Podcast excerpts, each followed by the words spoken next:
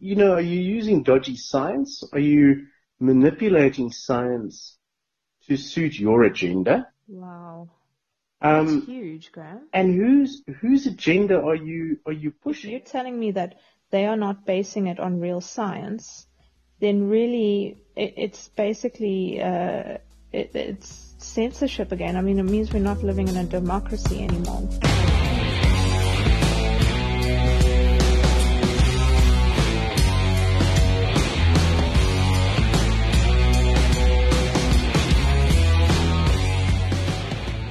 In a brief statement, President Ramaphosa succeeded in dividing the country's opinion on the use of alcohol.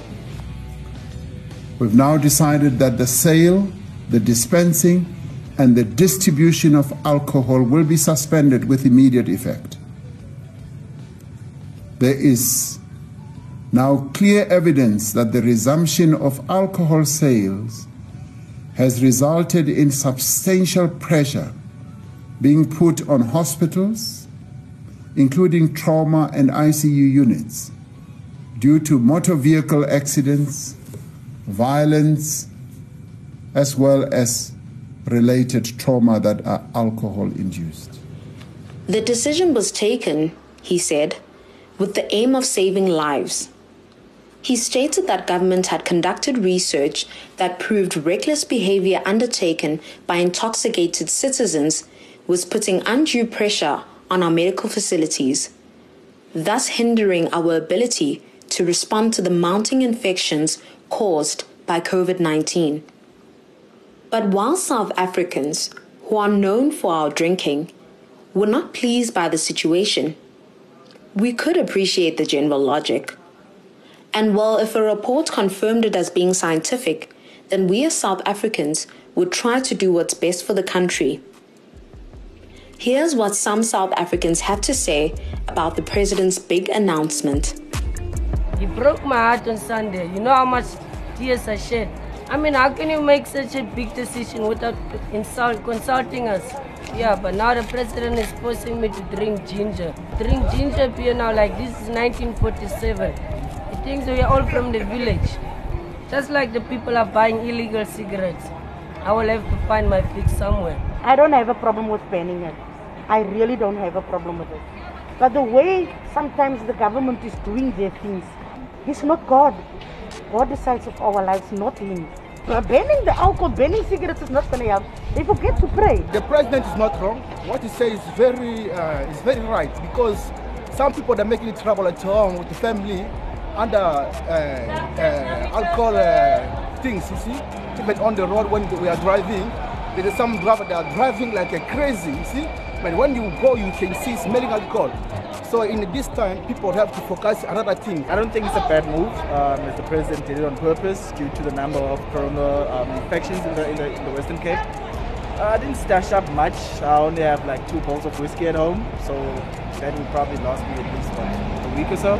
Do you consider going to buying like the expensive black market whiskey? No, to be honest, no, no, no. Just because it's too expensive? It's too expensive. Nah, I wouldn't go for that at all. Look, I'm for it, I'm for it, but I do also think like people who drink responsibly and things like that, we need to think for, for, for, for their part as well. Some of the government's uh, way of handling it is a bit sketchy to me, like, you know what I mean? It's just completely unfair that they actually mm. banned cigarettes and continued the sale of alcohols, like they're setting us up for failure, yeah. You know what I mean? So to me it doesn't make sense. This for politics, nothing, it doesn't make sense. Clear evidence. But little did you and I at home know that that clear evidence the president was referring to isn't in fact all clear-cut at all. For many of the experts, academics, and physicians sitting on the Ministerial Advisory Committee, the panel tasked with advising the government about the facts around COVID nineteen decisions, the sales ban seemed almost political in nature and far from being clear. In this week's episode, Graham investigates the tension that has begun to form between advisors and government around the lockdown regulations that they deem to be redundant. In particular, we chat to the experts about the recent alcohol sales ban that threatens to see South Africans going thirsty for the foreseeable future. This short podcast series follows Sunday Times reporter Alex Patrick and senior reporter Graham Hoskin as they track, record, and reflect on the real events and people that make up S A's biggest covid nineteen news stories.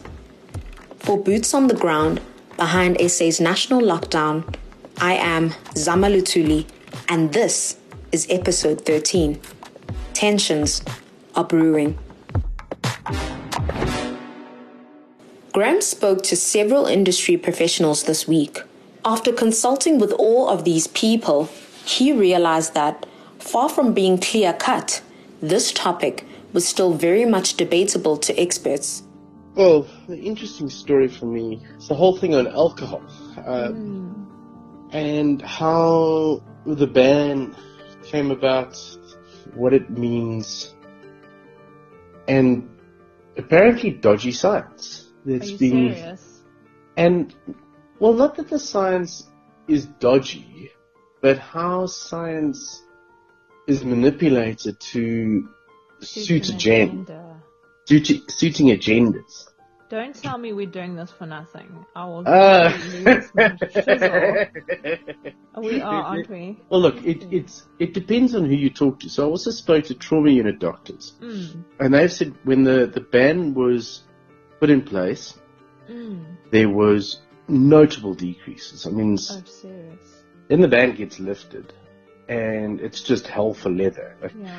Doctor Pat Safi was saying, it was uh, everybody was on Christmas and just lost all their responsibilities and all common sense and just went crazy.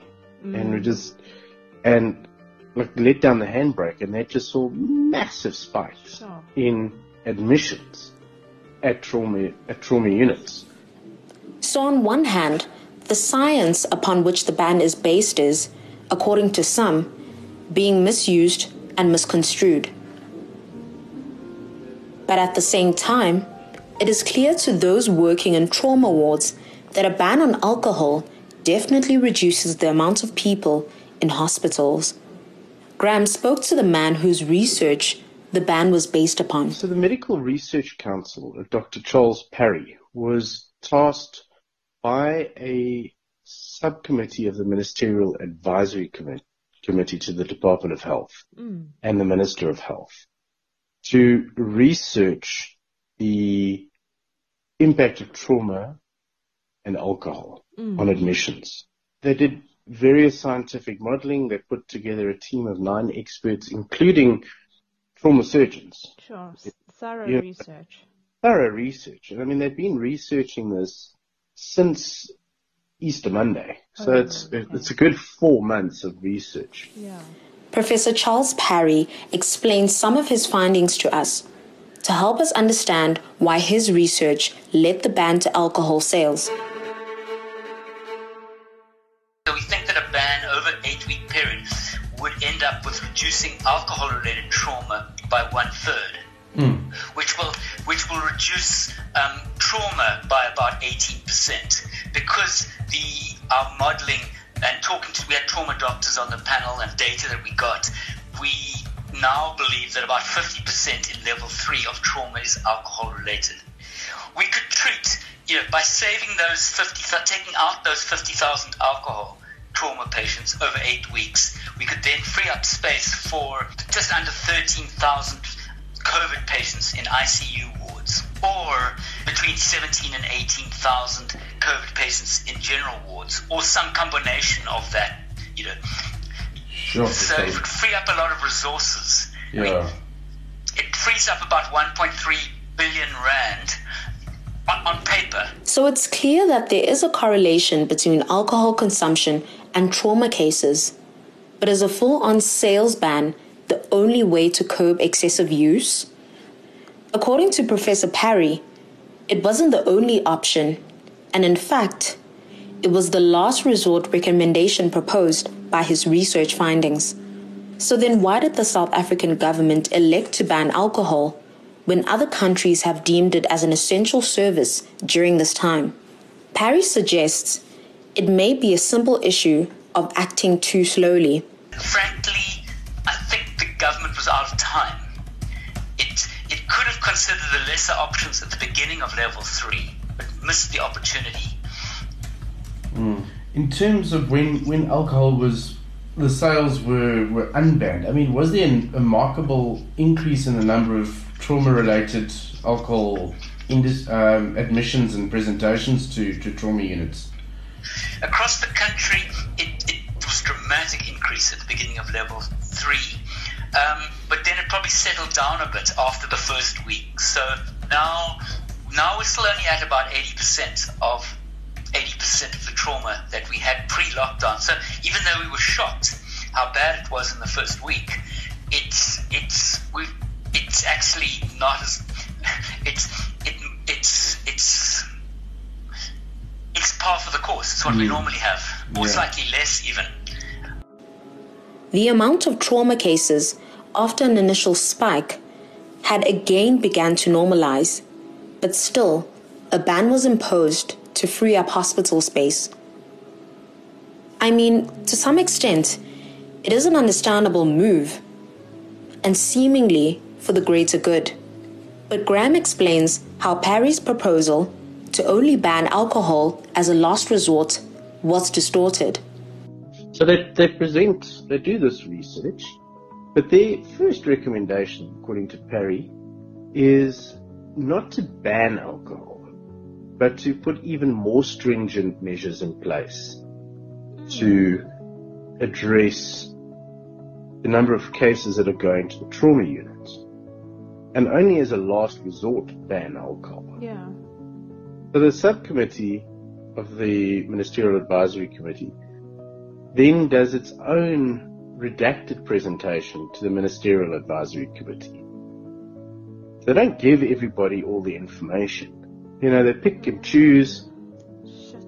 So, that, yeah, there was apparently a shitstorm of a confrontation on the Ministerial Advisory Committee. Serious. Because somebody had got Parry's full report. Yeah. So they were saying, okay, well, you're saying X, but what about all these other findings? And the actual ban is a last resort. Wow. You know, and surely you should take the full report to the Minister of Health and the National Command Council. Yeah, before you do that. I mean, apparently the people who headed the, the subcommittee that commissioned Parry and his, his team to investigate this are known prohibitionists. Are you serious? Yeah, so there's an already apparently oh. this agenda. So people on the Ministerial Committee questioned. They said, well, are you coming at, you know, are you using dodgy science? Are you manipulating science to suit your agenda? Wow. That's um, huge, Graham. And whose whose agenda are you are you pushing? Yeah. Are you pushing, is it your agenda, or are you pushing another agenda? Somebody's making money. Some, somebody else's agenda.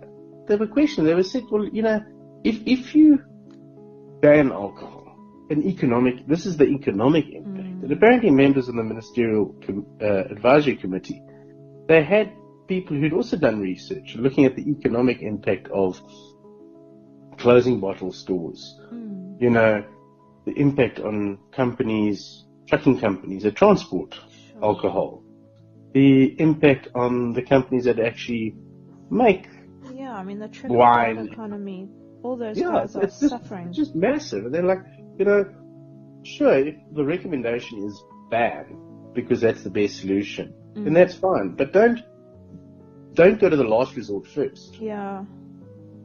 You know, but there's so many other do you options. Know, do you know what you're saying, though? I mean, do you know how big it is? Do it's you, crazy. Do you know what this means? It's, it's you know, we as civilians, and this I got I got so angry when I heard this this week, because it's like, you know, the Ministerial Advisory Committee and government and the National COVID Command Council, I mean, they're meant to have South Africans' best interests yeah. at heart. I mean, we're meant to be, we hear that the hospitals are filling up. You know, there's a huge spike when, in trauma cases, which there is. Mm. And you hear the, the hospital bed shortages. But then at the same time, you hear the field hospitals aren't up. So yeah. what has government been doing for the last four or five months. I mean, the whole point of the hard lockdown initially was to build and get systems in place. We spoke to some of the Ministerial Advisory Committee members who were against the hard ban on alcohol, and they explain how things had unfolded and what exactly their concerns are around the ban. We have elected to keep their identities concealed so that they don't face any backlash while going about their duties on the committee. You know, people were saying much what I've been saying, you know, it's just that the other ways of doing this, I don't necessarily think it's, it's directly correlated, and blah, blah, blah, blah. Yeah, the, the math thing was a bit weird, that's all. And I think everyone was uncomfortable. That's why we didn't make a decision, is that, you know, we recognised the fact that this was more of a, let's get an agenda going through. Look, this guy, the, the, some of the rationales were completely legitimate. Yeah. It, not a lobotomised presentation, but it was... it was something that we all quite uncomfortable with. You know? And I think that, as I said, we it was noted at the back that people have died because of um, you know, of home brewing and stuff. Mm. Uh, yeah. The government's made so many stupid decisions in the last while, including this taxi stuff. That, like I said, I think for me that what's annoying here is that this is um, it's just distracting us from what we should be doing, which is talking about how we protect the healthcare services, how we get prevent transmission. And this is a relative, you know, it's also interesting in other countries which have got problematic drinking cultures like the U K and the U S, you know, the U S said alcohol distribution was actually an essential service. So there's completely different views on this, you know, in terms wow. of protection of the healthcare service. So, you know, there's kind of, it's a real South African debate, this. Yeah. It doesn't seem to be operating anywhere else. And part of the reason, I think, is a political one again. Um, which is that the police have been completely unable to police the Shabeens. And I think that they see this as an easy way to, like, you know, to to deal with what is a long, long, long history of uh, uh, of not being able to deal with what is a social problem. And now suddenly, you know, this rears itself as an easy opportunity to, like, you know, to, to deal with what they've been fighting around for for thirty years. It's completely unclear to me why, if the primary reason is to protect your healthcare facilities, why we've banned alcohol across the country? Why not just ban it in Gauteng and Western Cape and Eastern Cape where there's a problem? You know, Limpopo and Mpumalanga have yet to do, they've got tiny numbers of cases. The healthcare system is exactly the way it was before COVID. Why, why not just wait? Leave them out of this. You know, you, you can, if you are going to justify this, there's no reason to implement uh, where this, you know, where your I C U beds are not compromised, your hospitals are not filling up. Why don't you just wait? Mm. You know, and, and at the time when you, the hospitals start filling up, most of the big decisions governments has made has had no input from that. Wow. Um, I mean, and the stuff where there is input, no, I, like I keep saying to people, uh, you know, this government just it talks about the science-based approach. I want to know who these scientists are. It is what it is, and now they brought it back to back. Again, the other thing with this is if you look at the economy, can we really afford um, to have such a, you know, economically wise, uh, again, close off the, the alcohol um, sales? Mm. We're not against uh, for alcohol. It's, it's, it's just the, it's the principle on how it's done. Mm. And then, again, um, what's it going to achieve? Will it yes, it's going to help us at the hospital level, which is extremely important. We need it. We need this break um, to, to, to, to, to give all the attention to the, the sick COVID patients and other patients coming in with other diseases. But the problem is, once you lift it, you are going to go back to the same problem. In the middle of next month, when when when Ramaphosa speaks again, and he lifts it, we're still going to be in a crisis with COVID nineteen. Mm. So, so what is then going to happen? We are going to go back to see the same pattern. So are we then open it up, and then four weeks later we we we we, we um, put the lid on, or are we now going to ban that for six months, or what? How are we going to handle it? By banning it, what is it going to solve? And then there's, it seems to us there's another a higher command somewhere along the line that actually decides mm. what they want and what they don't want. Mm. It's got nothing to do with the Mac. It's not the Mac. Yeah. On the other hand, you are allowing a taxi to be one hundred percent full. So where is the... So we're not consistent. It doesn't make sense. Um, because there it's a political decision. Mm. Why was it not addressed? Now it's COVID time. Now we're destroying literally economies. Mm. So, uh, sorry, I, I just get very cross with this. Um, uh, you know. There's this narrative that diploma admissions went through the roof because alcohol was unbanned. It's mm. only partly true. Okay. You know, and it's and it's also like I part of me wants to say like, what the hell did you think would ha- would happen about that? You know, it's like we've we've got an alcohol we've had alcohol problems in this country since you know since I've been alive, and like I just want to say duh. But the second thing is that those trauma admissions were not entirely driven by alcohol. They were also driven, you know, the other thing that drives trauma is traffic. So the, the roads were empty during lockdown five and very quiet during four. Part of the trauma is at least partly due to the, the traffic um, being on the roads. Now, there's an overlay between alcohol and traffic. Obviously, drunken driving and drunken pedestrians are a big deal as well. But it's, it's untrue to say that the, the trauma was entirely due to the, the you know the, the lifting of the alcohol ban. So I think a couple of things. Um, using the logic that so people are saying we want to, the reason for the alcohol ban is we want to protect the I C U beds and hospital beds. And I think that's a fair, um, a fair um, sort of rationale. However, if the traffic is also a contributor, we can also argue for a dramatic decrease in the speeding limits. Um, you know, let's, we could even go further. And this is getting to the point of being ridiculous. I don't think the, the speed limit is actually that ridiculous. Of banning all tra- private cars and limiting, you know, the, um, transport um, speeds to buses and taxis. So all these things could be justified in much the same way as the alcohol ban could be justified to protect hospital beds. And I think there's something to be said for that. What I do worry about, though, is that I don't, I think there are unintended consequences of the alcohol ban as well. You know, we've seen an incredible leap in um, the black market. I think we do need to be quite, as an active citizen, we need to be quite careful about huge step-ins in terms of our, our constitutional freedoms. You know, and government's very easy about these things, has made a pile of missteps in terms of this. So I'm not totally against it. I think you can make a case for it, much like you can make a case for the curfew. But I am quite uncomfortable with this um, it's only a good thing type narrative that's going on. That's the only thing we can do to save ourselves. There are far more impactful things that should be done. You know, the taxi industry disaster, public transport, and this alcohol thing to me is just actually a major distraction from much more important debates we should be having. These are members of the M A C, or Ministerial Advisory Committee.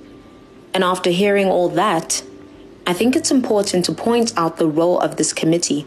The M A C is a panel of experts and scientists, some of South Africa's best thinkers, and they have been gathered to provide reliable and fact-driven advice to the government as they try to navigate the country through this unprecedented time.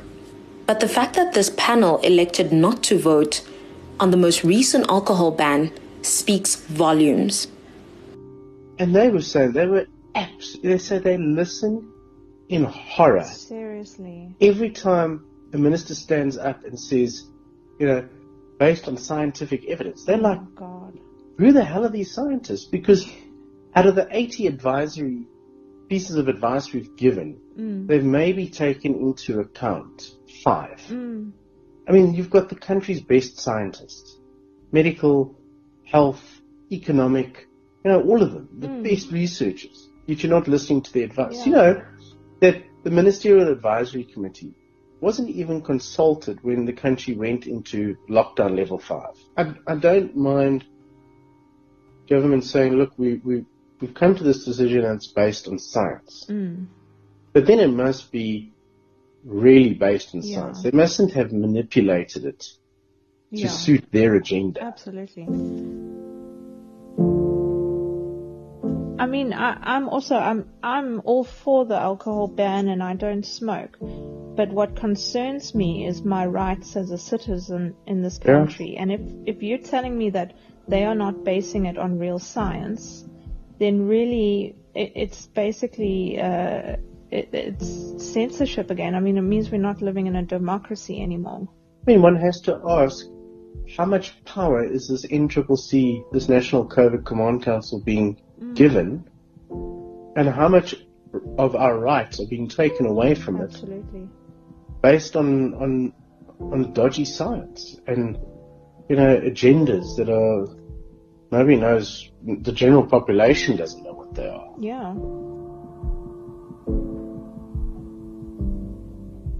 Whether you are for or against the most recent sales ban on alcohol, it is actually inconsequential. What is critical, though, is that South Africans remain aware that the choices made for us during lockdown will have ramifications for the future of our country and the future state of our constitutional freedoms. We must never accept supposed facts without questioning their veracity. For Boots on the Ground, behind S A's national lockdown, a production of Multimedia Live, I am Zama Luthuli.